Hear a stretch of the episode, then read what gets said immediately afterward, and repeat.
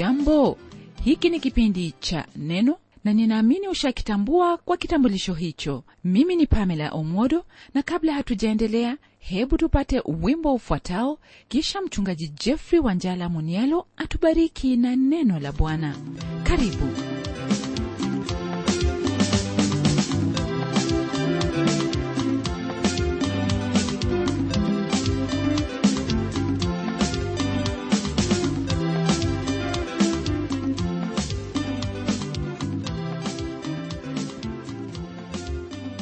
nachukua fursa hii ndugu msikilizaji kulibariki jina la bwana na kulitukuza kwa kuwa yeye ni mungu mwema na atupendaye na kwa neema yake ametupa wasaa huu ili tuendelee kumjua zaidi tunapojifunza neno lake. Natumai ya kuwa moyo wako umejawa furaha ya kuwa na wakati kama huu ambao wengi wangelitamani kuwa nao lakini hawakuweza. Na kama nilivyokuahidi kwenye kipindi kilichopita leo hii twayaanza mafundisho mapya yanayotoka kwenye kitabu cha mtume yohana kwenye waraka wake wa pili. Kabla ya kuendelea zaidi la kwanza ambalo nataka tufanye ni kufahamu matukio ambayo yalimfanya mtumishi huyu wa mungu kuandika jinsi alivyoandika wakati ule. Usisahau ya kuwa lolote ambalo lipo kwenye neno hili la mungu lipo ili kwamba sote kama watoto wa mungu tupate kujifunza na kutembea jinsi inavyotupasa. Hili msikilizaji ndilo ambalo mtume paulo aliandika kwenye kile kitabu cha warumi akisema ya kuwa yote yaliyotangulia kuandikwa yaliandikwa ili kutufundisha sisi ili kwa saburi na faraja ya maandiko tupate kuwa na tumaini. Basi ikiwa hii ndiyo hali hebu kwanza tupate huo utangulizi utakaotupa mwelekeo wa lile ambalo twafaa kujifunza kutoka kwenye neno lake mungu.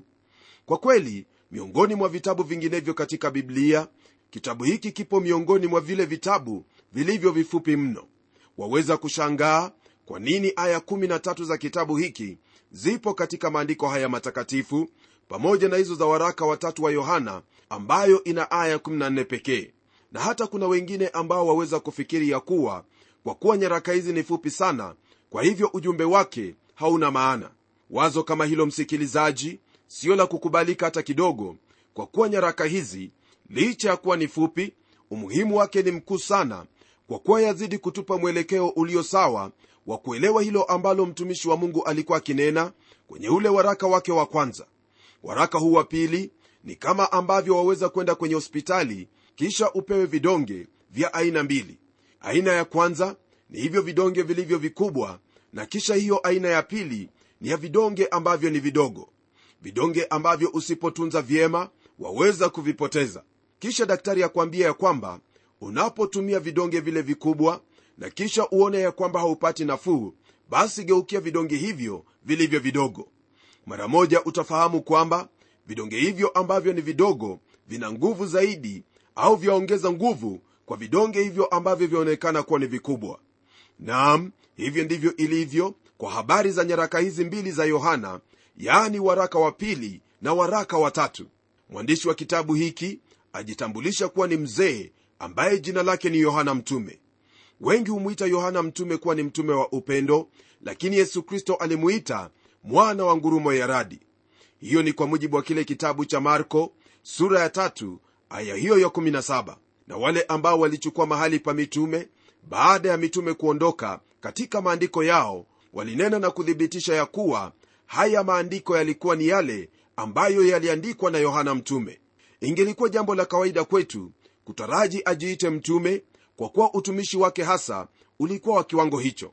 Lakini jina hilo la mzee lilitumika kutokana na upendo waliokuwa nao kwake na wakati huo huo pia yohana alikuwa ni mzee wa miaka. Waraka huu ndugu msikilizaji wakadiriwa ya kuwa uliandikwa kwenye mwaka huo wa 90 au mwaka wa 1 katika mwaka wa bwana. Mbali na waraka wake wa kwanza waraka huu wa pili na ule watatu ni katika hizo nyaraka ambazo zaitwa nyaraka za kibinafsi. Mtume amwandikia dada mmoja ambaye aitwa mteule pamoja na watoto wake. Kumekwepo na swali kuhusu huyo mama au dada kwa kuwa haijulikani iwapo jina hilo mama mteule ni jina au cheo fulani ambayo dada huyo alikuwa nayo kwenye hilo kanisa. Ni vyema kwako kukumbuka kwamba yohana ni mtume ambaye ajishughulisha au kuandika kuhusu hayo ambayo yanahusu jamii yake mungu. Naye mtume petro aandika kuhusu utawala au serikali ya mungu na kisha mtume paulo aandika kuhusu kanisa la mungu.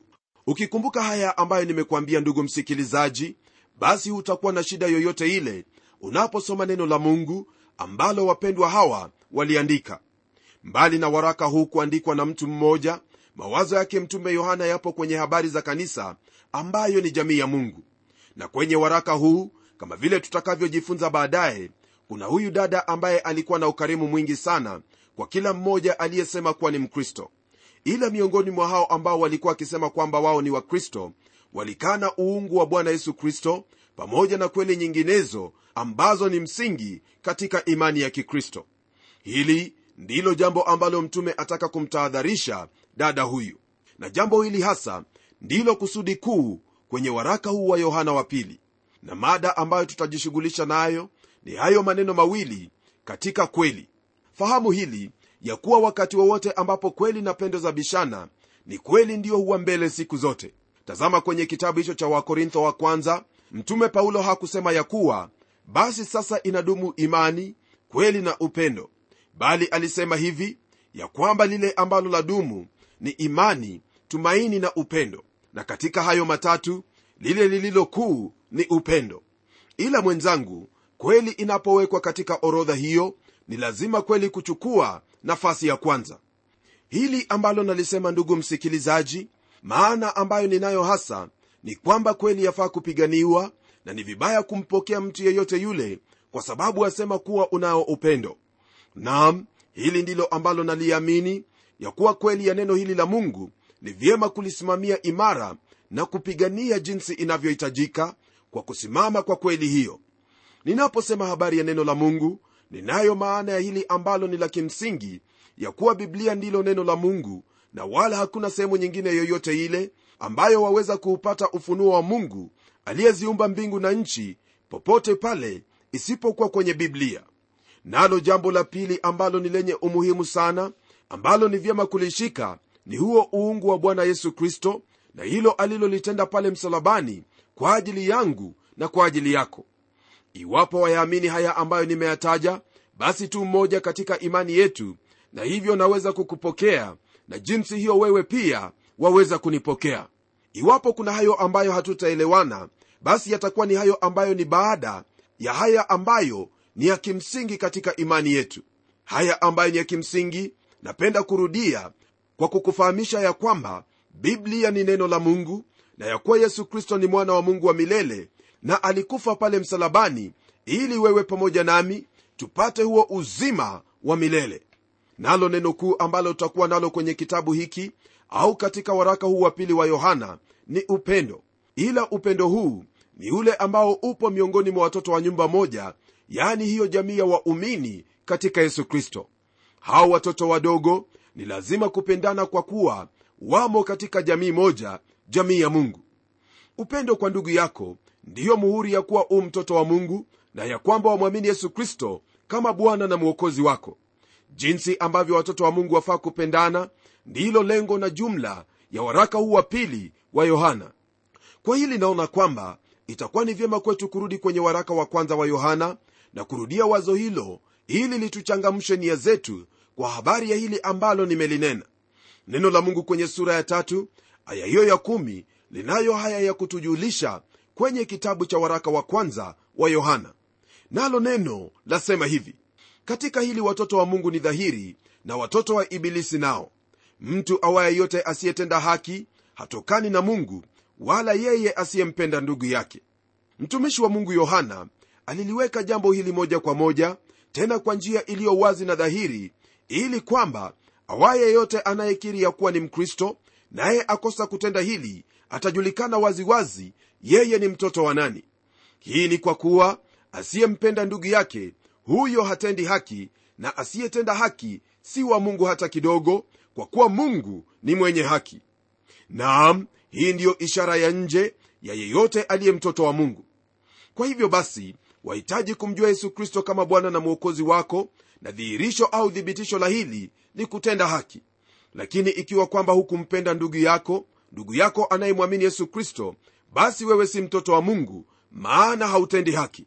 Elewa kwamba ninaponena habari za upendo sina maana ya huo upendo kwa wanadamu wote kwa kuwa hilo silo jambo ambalo twalipata kwenye neno la mungu. Kwa hili ni rahisi kufahamu ni nani aliye ndugu wa kweli au huyo aliyebandia. Huenda ndugu msikilizaji utajiuliza habari za hao wasiyemwamini yesu kristo hao ambao hawapo katika jamii ya mungu ya kuwa utawapendaje. Jibu letu ni hilo ambalo twalipata kwenye kitabu cha injili ya yohana sura ya tatu aya hiyo ya 16 ambayo yasema hivi. Kwa maana jinsi hii mungu aliupenda ulimwengu hata akamtoa mwanaye pekee ili kila mtu amwaminie asipotee bali awe na uzima wa milele.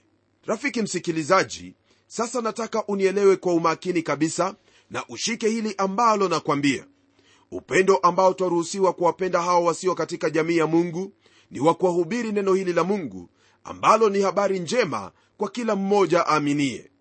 Kwenye hicho kitabu cha yona tuliona na kujifunza ya kwamba ijapokuwa yona hakuwapenda wale watu wa ninawi mungu aliwapenda watu wale ndiposa alimtuma yona ili awahubiri neno lake. Mungu aliwataka watu wale wasikie na twaona kwamba baada ya watu wale kulisikia neno lake yona na kumrudia mungu mungu alimtaka yona awapende wale watu kama vile yeye alivyowapenda. Huu msikilizaji ndiyo uhusiano ambao wewe kama mtoto wa mungu wafaa kuwa nao na wale wa ulimwengu ambao wamepotea katika dhambi zao. Huwezi kuupenda ulimwengu pamoja na dhambi zake kwa kuwa mungu hajatuuliza tufanye jambo kama hilo. Jinsi ni moja tu ya kuwapenda nayo na ni kwa hii ambayo nimekuambia yani kuwahubiri neno lake bwana kuwahubiri injili ya yesu kristo injili ya uokovu na uzima wa milele unaopatikana katika kristo.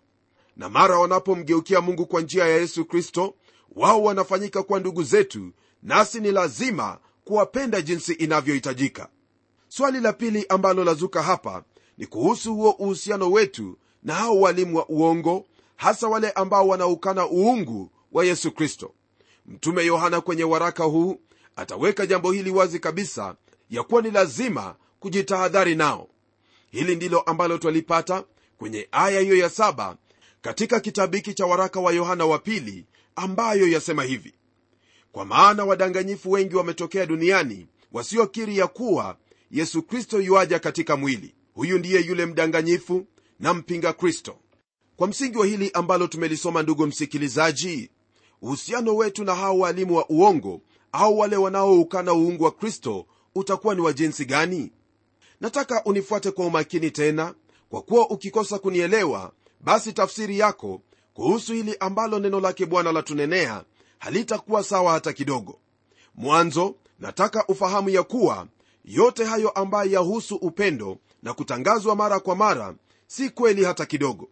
Naam ni kweli kwamba maandiko yatufundisha kumpenda kila mtu lakini kuna hao ambao neno la mungu latuamuru kutohusika nao hata kidogo bali kujitahadhari na yale ambayo wanayafundisha. Mtume kwenye waraka wake wa kwanza atuambia tusiupende ulimwengu na hayo yaliyomo katika ulimwengu. Hiyo ni kwa mujibu wa hicho kitabu cha waraka wa kwanza wa yohana sura hiyo ya pili aya ya 15 na 16 vitu hivyo ambavyo vimo katika ulimwengu vyatambulishwa na hao watu waliomo ulimwenguni na kuufanya ulimwengu jinsi ulivyo hata sasa. Upendo wetu kwa watu kama wale ndio huu hapa. Yani kuwahubiri neno hili la mungu ambalo ni injili ya yesu kristo iletayo uokovu kwa kila mmoja anayeamini. Kama tulivyojifunza kwenye waraka wa kwanza jambo ambalo mtume alilizingatia sana ni kuhusu upendo lakini sasa kwenye waraka wake wa pili atazingatia kweli. Na katika hili wakati huo ambapo kuna hali hiyo ya kumenyana kati ya kweli na upendo ni lazima ujiulize ni lipi ambalo lafaa kupewa kipaumbele? Jibu tutakalolipata kwa swali hilo ndilo litatupa mwongozo kuhusu uhusiano wetu na hao walimu wa uongo wanaokana huo uungu wa yesu kristo. Kwako wewe ambaye umefundishwa ya kuwa yohana ni mtume wa upendo kwenye waraka huu utashangaa kwa kuona na kufahamu ya kwamba mengi ambayo tumefikiri kuwa ni upendo ni mambo ambayo kwa hakika tumekosea sehemu fulani fulani hili ni kwa msingi wa jibu lake kwa swala la waalimu wa uongo wale ambao walikana ya kuwa yesu kristo akuja katika mwili pamoja na kukana huo uungu wake yesu kristo. Mtume yohana kama vile tutakavyoona yeye aweka waziwazi kabisa ya kwamba mbele ya upendo ni lazima kweli kutangulia. Kwa msingi wa hili ambalo nalisema twaweza kuendelea kujijenga tunapogeukia sura hiyo ya 14 ya kitabu cha injili ya yohana aya hiyo ya 6 ambapo kristo alisema kwamba yeye ndiye njia na kweli na uzima. Wala mtu hawezi kwenda kwa baba ila kwa njia ya yeye. Ndugu yangu umemwendea baba kwa njia ya yesu kristo kwa kuwa yeye si tu njia bali kristo ndiye kweli. Yohana huyu ndiye aliandika baadaye ya kwamba mungu ni pendo. Nao upendo kama vile wafahamu ni lazima uwepo katika vifungo hivyo vya kweli. Upendo waweza kuonekana tu kwa mipaka iliyowekwa na maandiko matakatifu na wala sio kwa njia nyingine yoyote ambayo twaweza kufikiria ya kuwa ni bora kwetu. Na kwa hili ni wazi kwamba huyo mwalimu wa uongo hufai kumpenda hata kidogo.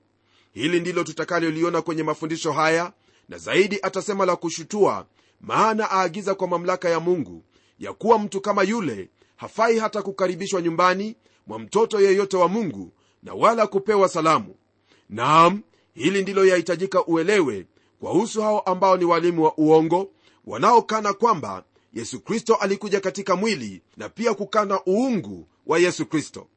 Kuna hili neno ambalo ni muhimu kwako na kwangu kulitazama kwa umakini. Hili ndilo lipo kwenye waraka huu wa pili pamoja na ule waraka wa tatu ili tuelewe hili ambalo mtume yohana anena kuhusu.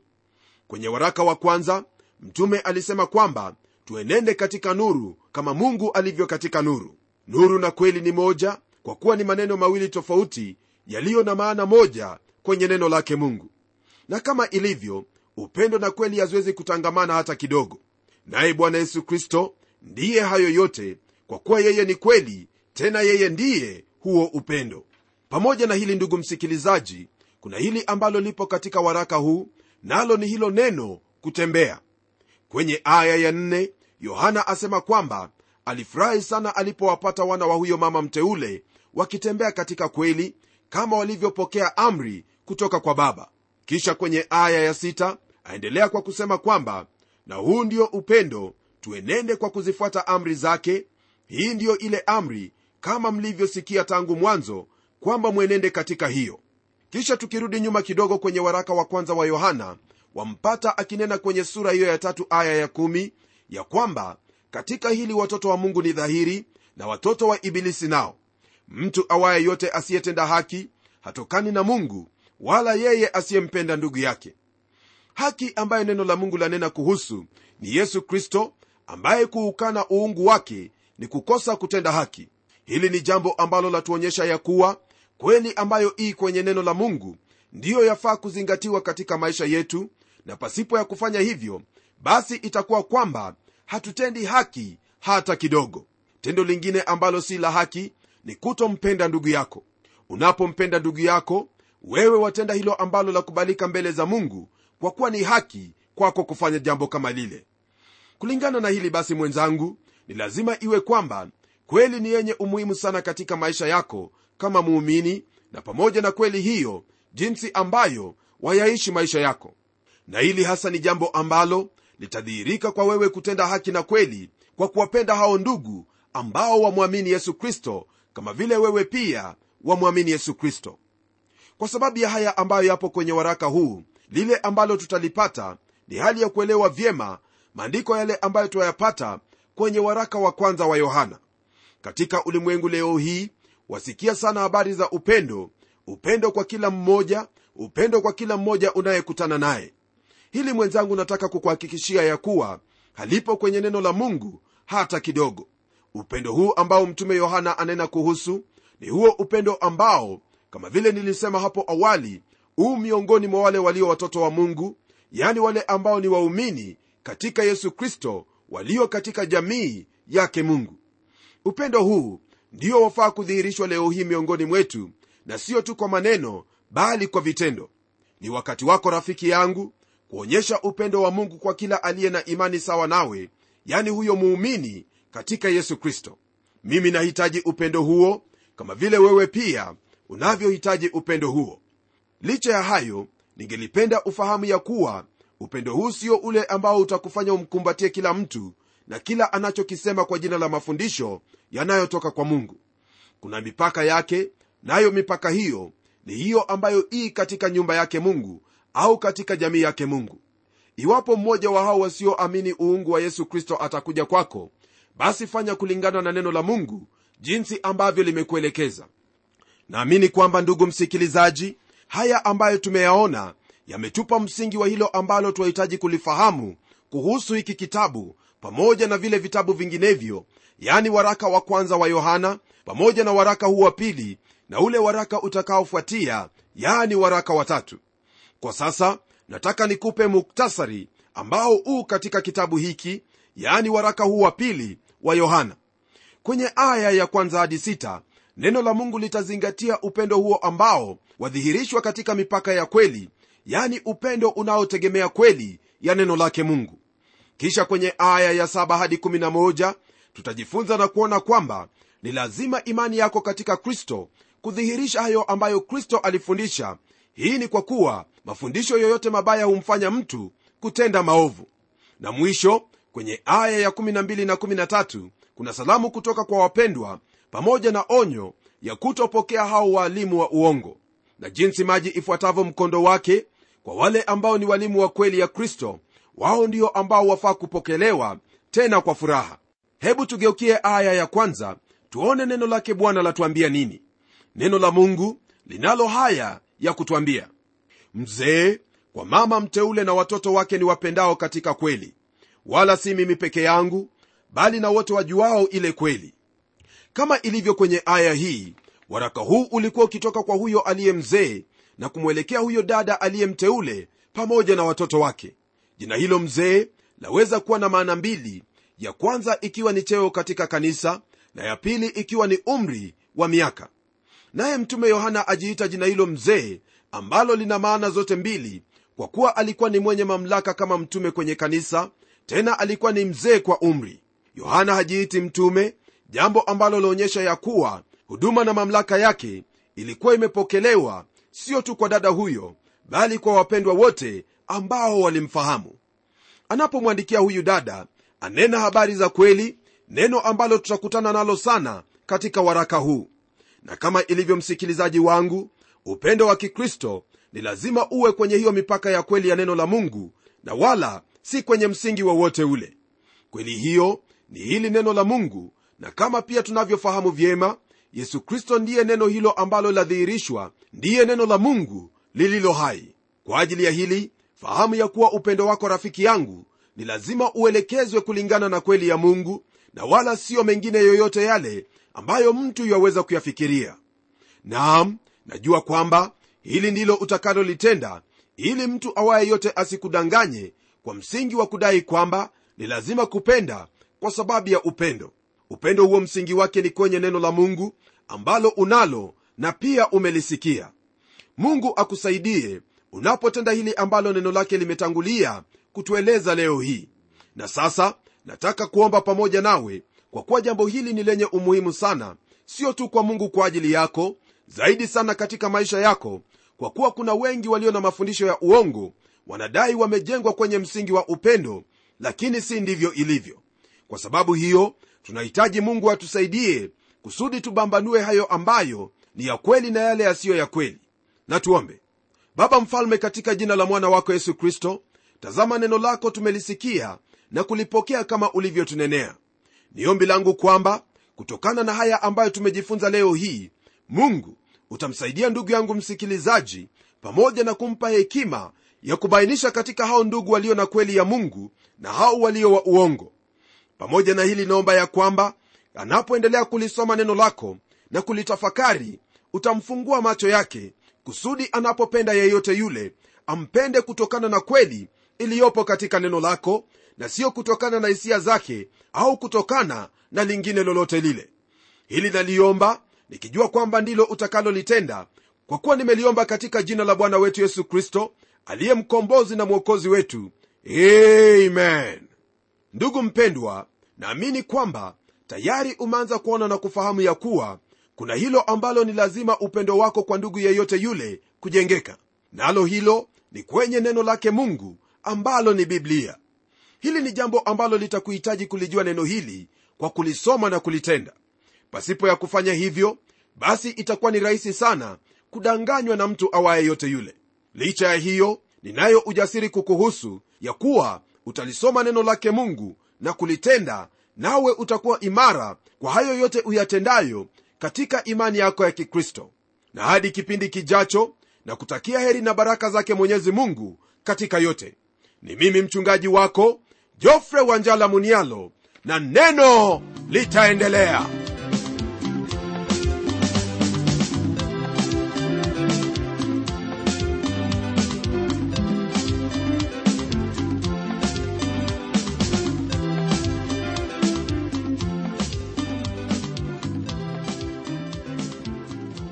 Ndiyo msikilizaji wangu neno ni lazima liendelee. Kwa hivyo hebu tuandikie barua utueleze jinsi hili neno la bwana linakubariki. Anwani yetu ndiyo hii ifuatayo. Kwa mtayarishi kipindi cha neno transworld radio. Sanduku la posta ni 21514 nairobi kenya. Kumbuka msikilizaji wangu waweza kununua kanda ya kipindi hiki ambacho umekisikiza leo.